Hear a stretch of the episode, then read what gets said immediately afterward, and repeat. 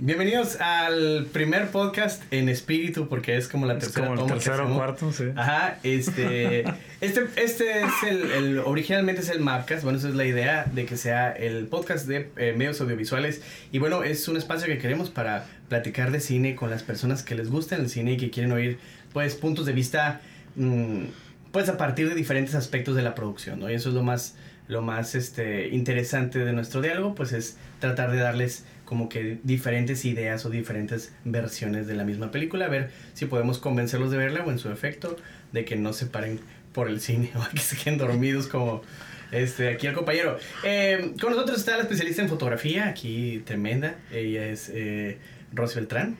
¡Eh! Este, por el lado de eh, el 3D, modelado, eh, animación, montaje es eh, Humberto Orozco. Y su servidor Luis Felipe López. Y vamos a platicar ahora de una película que, este, de hecho fue la... A raíz de que platicamos de esta película salió la idea de hacer estos, estos podcasts porque la plática se puso muy suave. Y esta es eh, Fury Road de Mad Max. Ma- Max. Ya desde ahí, la actitud. Max, Max. Así, de buenas a primeras. Rosy, ¿te gustó o no te gustó? ¡No! ¿Por qué no te gustó? No me gustó. ¿Por qué, Rosy, no te gustó? Eh, yo sé que van a decir que el tono de la película es así, tan irónico y relevante. Es un tono terroso. Y, y muy este. mm, tiene sus momentos, me llegó a cautivar en algunas escenas, pero luego rompían tan abruptamente de una manera tan ridiculizante. Esa es la palabra que usar que, que me, des- me divorcié de ella. ¿En qué momento, en qué momento te divorciaste de la película? Voy a spoilearlo. me No, ya pasó mucho tiempo. Ya me no. dicen que soy la maestra de los spoilers y me odian aquí en medios ¿no? De hecho, te de hecho, te dicen spoiler Bertrand. Este, a ver, ¿qué onda? ¿En qué momento dijiste, película, lo nuestro no puede ser? En el momento en el que está así todo tan sublime este muchacho, haces empatía con él, dices, sean mi testigo, muere y tú estás así como que, oh, pobre, ok, lo consigo y, y salen con una guitarra en 3D, fireworks, elementos en acá como era para 3D así, ¿no? Tú sabes. Sí, paralaje ahí. Acá salía así en el centro la guitarra, hola, aquí estoy.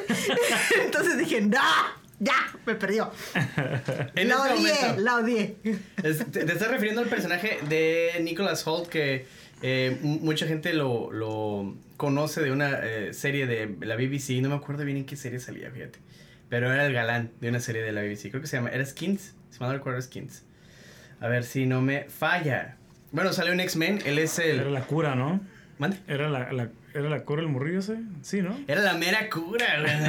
No, no. La- Sí, pero estaba- Warm Bodies, en la- una película de zombies que se llama War- War- Warm Bodies. Él salió en X-Men. Él es la bestia. Ah, era la bestia. Ah, Era la bestia sí, en, en X-Men. Y este. eh. Ah. Y dices tú que el- la escena del personaje te sacó por completo de. Sí, o sea, estaba como en un momento así alto el clímax, ¿no? Ahí y, y, y lo rompen con esta... Yo me imagino que esa era la intención, ¿no? De hacer como, que, ah, ya, se acabó la tristeza y siguen más golpes y autos volando y esas cosas, ¿no? Y bueno, detalles como eso y esa duna falsa que veo las onditas perfectas ahí animadas en un momento en el que esta muchacha se quita el brazo y dice, no, no existe la tierra prometida y se va a hacer catarsis y, y veo esas fotográficamente Hasta el brazo se quita, ¿no? Perfecto, así. Dice, es que si no me quito el brazo no lloro bien. No, bien. entonces dices, no, o sea, perdóname, Humberto. y todo A lo ver, demás. ¿y por qué perdóname, Humberto? ¿Qué onda contigo, Humberto? No, no, no, digo, a mí sí, me- a mí sí me gustó, se me hizo muy entretenida. Y de hecho, eh, a mucha gente posiblemente le, le- le- les cansó, ¿no? Las secuencias larguísimas. Es una sola secuencia que no termina. Dura como película. 15 minutos la primera, la primera secuencia, secuencia de de acción. persecución. Se me hizo muy fregona. De hecho, creo que hay un momento en que estaba en la sala y co- pues, cuando termina, como que me fui co- poco a poco como comprimiendo el asiento, yo creo, ¿no? de tanta como acción y tanto que pasaba y como que, que es todo tenso, ¿no? Y ya como que termina es como que, ay, un poquito de descanso, pero, Sí. pero no, no, la verdad es que sí, sí me gustó. Y eso que menciona Rosy, sí también, posiblemente lo único que no me gustó, sí fue eso, la mentada guitarra en primer primer plano, así, ¿no? Que- Irreal. Sí, como que no. Se me hizo medio gacho.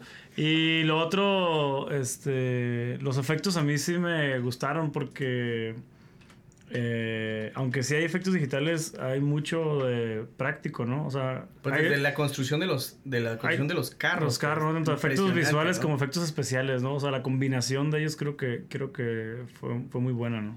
Fíjate, eh, ahorita hab- hablando de lo de la secuencia, en el 2005, mira, la estaba buscando, este, Michael Bay, para variar, ¿no? Se aventó una película con eh, Scarlett Johansson y Ewan McGregor que se llama La Isla. La isla. La película tiene esas escenas de que están agarrando aire y les cae un anuncio encima y luego le sacan la vuelta al anuncio y les cae un avión y luego así, ¿no? Entonces, esa película me agotó. Esa película yo la miré y estaba así como que, ay, no, chale, con esto, otra escena de eso, ¿no? Y curiosamente eso no me pasó con, con eh, este, Mad Mad Max. Max. Porque, ¿sabes una cosa? De alguna u otra manera, las escenas de acción siempre iban encaminadas a un objetivo, pues, y acá era una explosión tras edificio que explotaba, tras corretea, tras carro, tras balazos, tras no sé qué. Entonces, creo que la justificación detrás de la escena es la que para mí hizo una diferencia, porque es una película de esas de estás básicamente mordiendo el asiento con las pompas, ¿no? Ay, pues yo sí miré el reloj en las dos secuencias, ¿De ¿eh? Yo sí dije, no no. manches, ya lleva 15 minutos, o sea, Ah, así, sí, sí, sí me, sí. encantó eso a mí. me A mí me, yo la vi así como que, ok, ok, carros, carros, yo sé que se va a voltear Y ya. fíjate, uno de los eh, ahora que ahora que fue la edición de 2015 del Comic Con en San Diego, uno de los cosplays que más este fueron populares fue el de el Duff Water, ¿no? Que fue precisamente el guitarrista este que estaba, ¿no? Mm. Que es um, un guitarrista australiano. eh, se llama Ayora, se llama el, el- su personaje, ¿no? Este y tiene un buen pedigrí, o sea, el vato es actor de, de teatro de comedia, ¿no? Y ha hecho música para varios eh, proyectos, incluyendo, él fue el personaje de Hedwig en una obra que se llama Hedwig y la de Anne Grinch, que fue una película y una historia, un guion original de John Cameron Mitchell, ¿no? Que, que estuvo nominada al Oscar por este, Down the Rabbit Hole con la Nicole Kidman, creo. Este, ese personaje se llevó las palmas, ¿no? Y la gente, el guitarrista colgado ahí, que bueno, ya sabemos que Pues de hecho, ahí dormía, y que le ponían vacinica y que... Pues de hecho, el este Conan O'Brien, ¿no? Hizo una parodia. Aquí Sí, el Comic Con es muy dineral. curada, ¿eh? Es como muy, muy Invirtió una feriezota para, para poder hacerlo, ¿no? Y el, el Andy Richter creo que est- eh, él estaba como el, eh, el Immortan Joe, ¿no? Él iba manejando Sí. el... Estaba, este, disfrazado como él. Ok, foto, Rosy, ¿qué onda? Pues tiene algunas eh, que están muy bien logradas, los efectos especiales, todo lo que es postproducción, subieron, supieron hacer muy bien el, el match entre lo que es lo real y lo, lo animado, ¿no? Lo que- todo lo que es el efectos 3 eh, de animación. Mm, algunas siento que sí están sobreexpuestas. eh, muchos sé que la intención es que es el desierto, el calor, está, está apocalíptico, ¿no? Tiene que ver como una estética cromada, ¿no? Donde hay mucho brillo y mucho, este, lo que son los eh, eh, metálicos están muy, muy sobresaturados de exposición, ¿no? El- la sensación que te da es esta del calor, siempre se ven los rostros brillando, ¿no? De, de los personajes, eso creo que está muy bien logrado por todo esto que lleva a la persecución, ¿no? O sea, está muy bien amarrada la fotografía en, en lo que es la propuesta de esta sobreexposición. Muy buen uso de grúas. De muy buen grúas, uso de- movimientos de cámara. eh, lo único que sí son estos efectos eh, visuales que quedaron mal. Eh, o sea, yo los veo, eh, esto de que se oye como un chiste, ¿no? La duna tan perfecta de que se ve una ondita y otra ondita y otra ondita. O sea, el, el desierto no se mueve así tan, tan sincronizado, ¿no? Y, y es una, es una pequeña secuencia. Pero ¿será una, una decisión estética del director o se les barrió o qué creen? No sé si se les iría o lo o, o ya con a veces como están postproducción, postproducción y viendo varias veces la película se van algunos detalles, ¿no? Hemos visto errores en películas multimillonarias de continuidad que tú dices, bueno, el, el espejo aquí está va El roto. Es especialista y, en eso, y ¿eh? acá ya no está roto, o aquí tenía el, el vidrio completo en Por ejemplo, y en la siguiente secuencia ya está el, el vidrio, está sin un rasguño. Entonces a todos les pasa, ¿no? Ahí, ahí el trabajo del, del continuista sí es, es muy importante. Y por el lado de, eh, ahorita que hablaste de continuidad, la escena en la segunda de los Transformers, en donde están en, un, en la ciudad, en un museo, abren la puerta para ir al, al estacionamiento del museo y están en el desierto. No sé si has mirado eso. Que abren la puerta de un museo en una ciudad. Y de pronto así como que, vámonos, ¿por dónde está la salida? Aquí. Ah, estamos en el desierto. Así, es como que, bueno. Un tiempo. ¿no? Desde el punto de vista de los efectos especiales, Humberto, los modelos, el 3D, ya es básico, ¿no? Sí, digo, lo que se me hace, eh, lo que me curar la película y fue que el director, este, no recuerdo el nombre, eh, él no quiso utilizar, El, ¿no? de, el de Tanto- Mad Max es Mad George Max. Miller. Ah, digo, él, él no quiso utilizar, gracias, no quiso utilizar como tanto digital, ¿no? Sino que quería, quería este, irse como la vieja escuela, ¿no? Hacer los efectos especiales y pirotecnia y ese tipo de cosas, carros, ¿no? Este, todos los stands. A mí se me hizo muy, muy interesante que lo, que lo combinaran. Creo que, creo que le, no sé si sea una, eh, vaya a ser como regresar un poquito, ¿no? Como tendencia.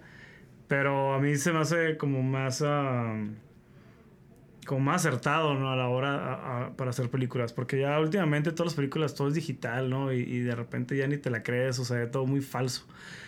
Poco a poco nuestro ojo se, se, se va como, ya se acostumbró, ¿no? Estoy muy acostumbrado a ver todo lo digital y ya lo, ya lo, lo- como que lo captas, ¿no? Antes se, se- era muy increíble y, y se te podía, um, o era invisible, vaya, ¿no? Efectos eh, visuales eh, invisibles.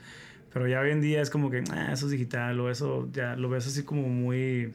De hecho, cuando las miras en HD te brinca todavía Es. Sí, lo que iba a exacto, ¿no? comentar que cuando las cuando ves películas como Jurassic Park en una televisión de HD de- se ve todo, ¿no? El corte, el pixel. Ah, Exacto, entonces se me ve como si empiezan a combinar otra vez, ¿no? Lo, lo práctico con, o, o sea, lo, lo real y lo- con lo digital.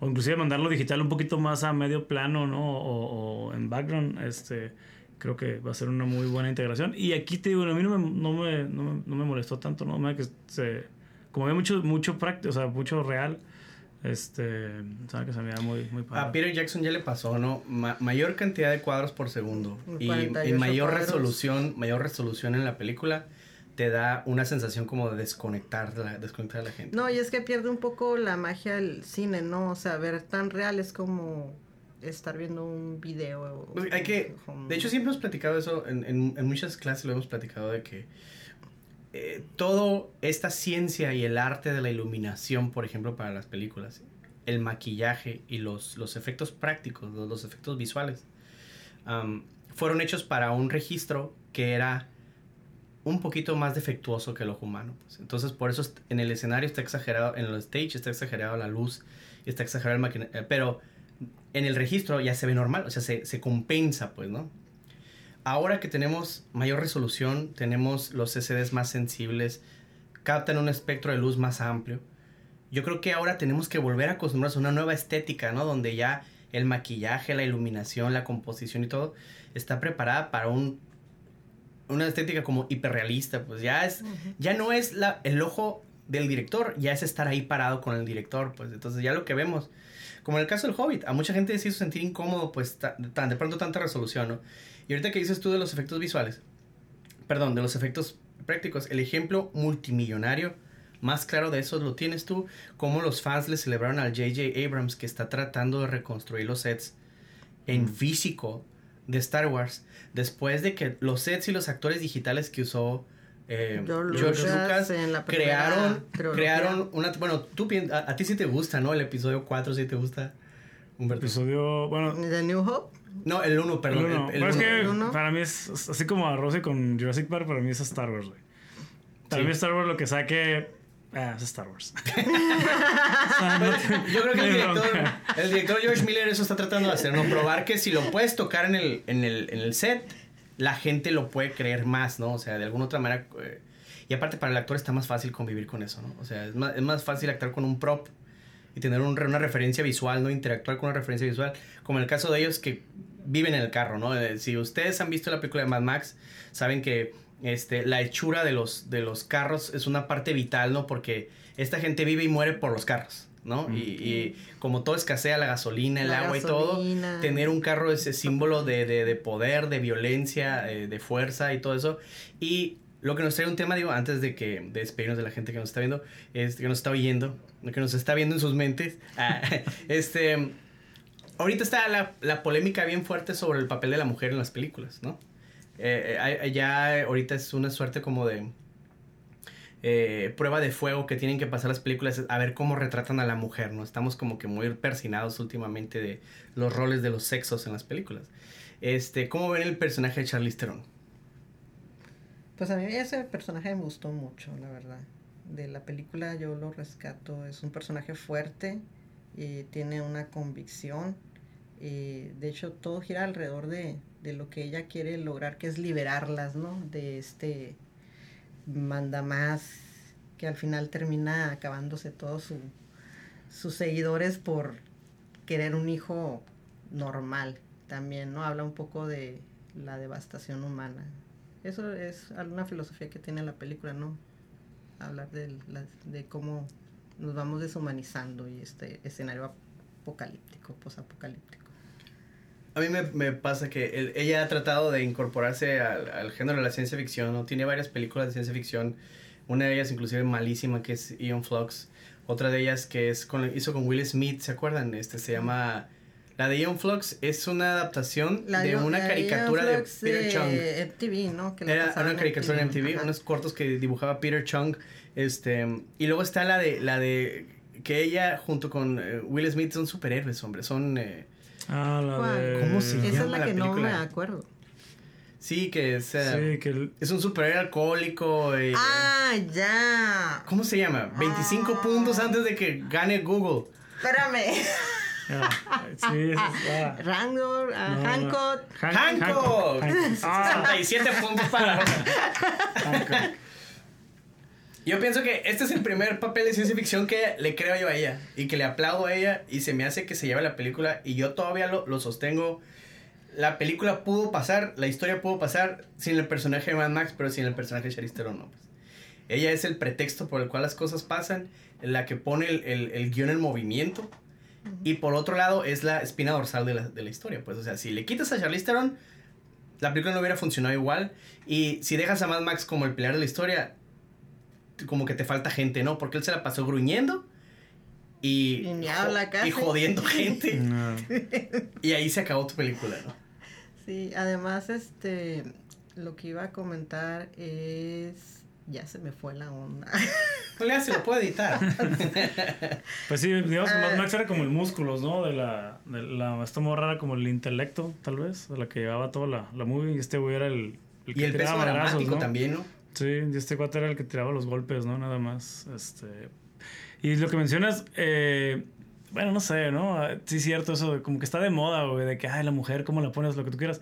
Pero bueno, ya ha habido varias mujeres, ¿no? En películas, bueno, está ah, la Mila Jovovich, ¿no? Que tiene varios no sé cuándo salió el primer Resident Evil, no recuerdo. Ya, lleva seis. Ya lleva seis. Sí, o sea, esta morra se la pasa pateando trasera hace un montón. O sea, la, la mujer en realidad hace un montón. Pero la última película, bueno, aparte de Resident Evil que vi de ella, que se llama Survivor, que sale con el antiguo James Bond.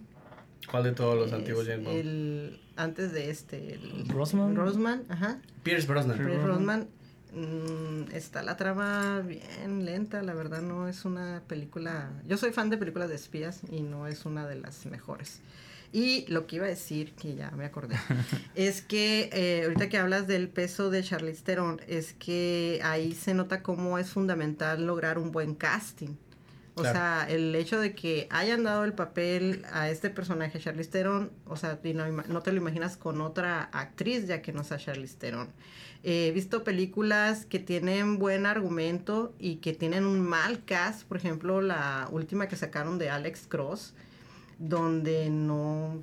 El, el, personaje de Alex Cross, que antes era interpretado por eh, Morgan Freeman, no, no alcanza el nuevo, el nuevo actor o sea, no lo, no lo levanta, tanto así que la película pasó en blanco, ¿no? Se llama En la mente de, del asesino de la Fox. Y, y eso es una cosa que yo creo que de aquí en adelante lo van a seguir midiendo porque en otras de las películas que platicamos, este, Evangeline Lilly hace también un papel bastante fuerte y están siguiendo como que esta... Pero lo dejamos para otro podcast. Rosy, si le tuvieras que poner. Es que me, me quiero engranar y no, no, no. No, no, Rosy, no, no, no, Este, no, si le no. pusieras. Si le, que- No, le no, no, pudieras- no voy a poner cali- Ya quieres que le Tienes ponga que hacerlo. calificación? No. Tienes que hacerlo, No, Rosy. este- Comprométase con su opinión, no, oiga. no, este, eh, aquí... Bueno, eh, ¿la recomiendas o no? Recomiendo que la vean, eh, que nadie les diga, que nadie les cuente si es mala, si es buena, o sea, en... en- Ah, pero es que eso es eh, Sí, quiero armar polémica acá, Felipe. A mí, por ejemplo, me han dicho, ah, está bien mala, y otros, ah, está bien buena, entonces mejor véanla y ustedes hagan su propio criterio. Bueno. Qué fácil, ¿no? Qué fácil. Pues, Oye, y la, la, la película de Mad Max está, está buena, ¿me la recomiendas? Pues sí y no. no. Te la recomiendo si a lo mejor te gusta, pero no si no te gusta.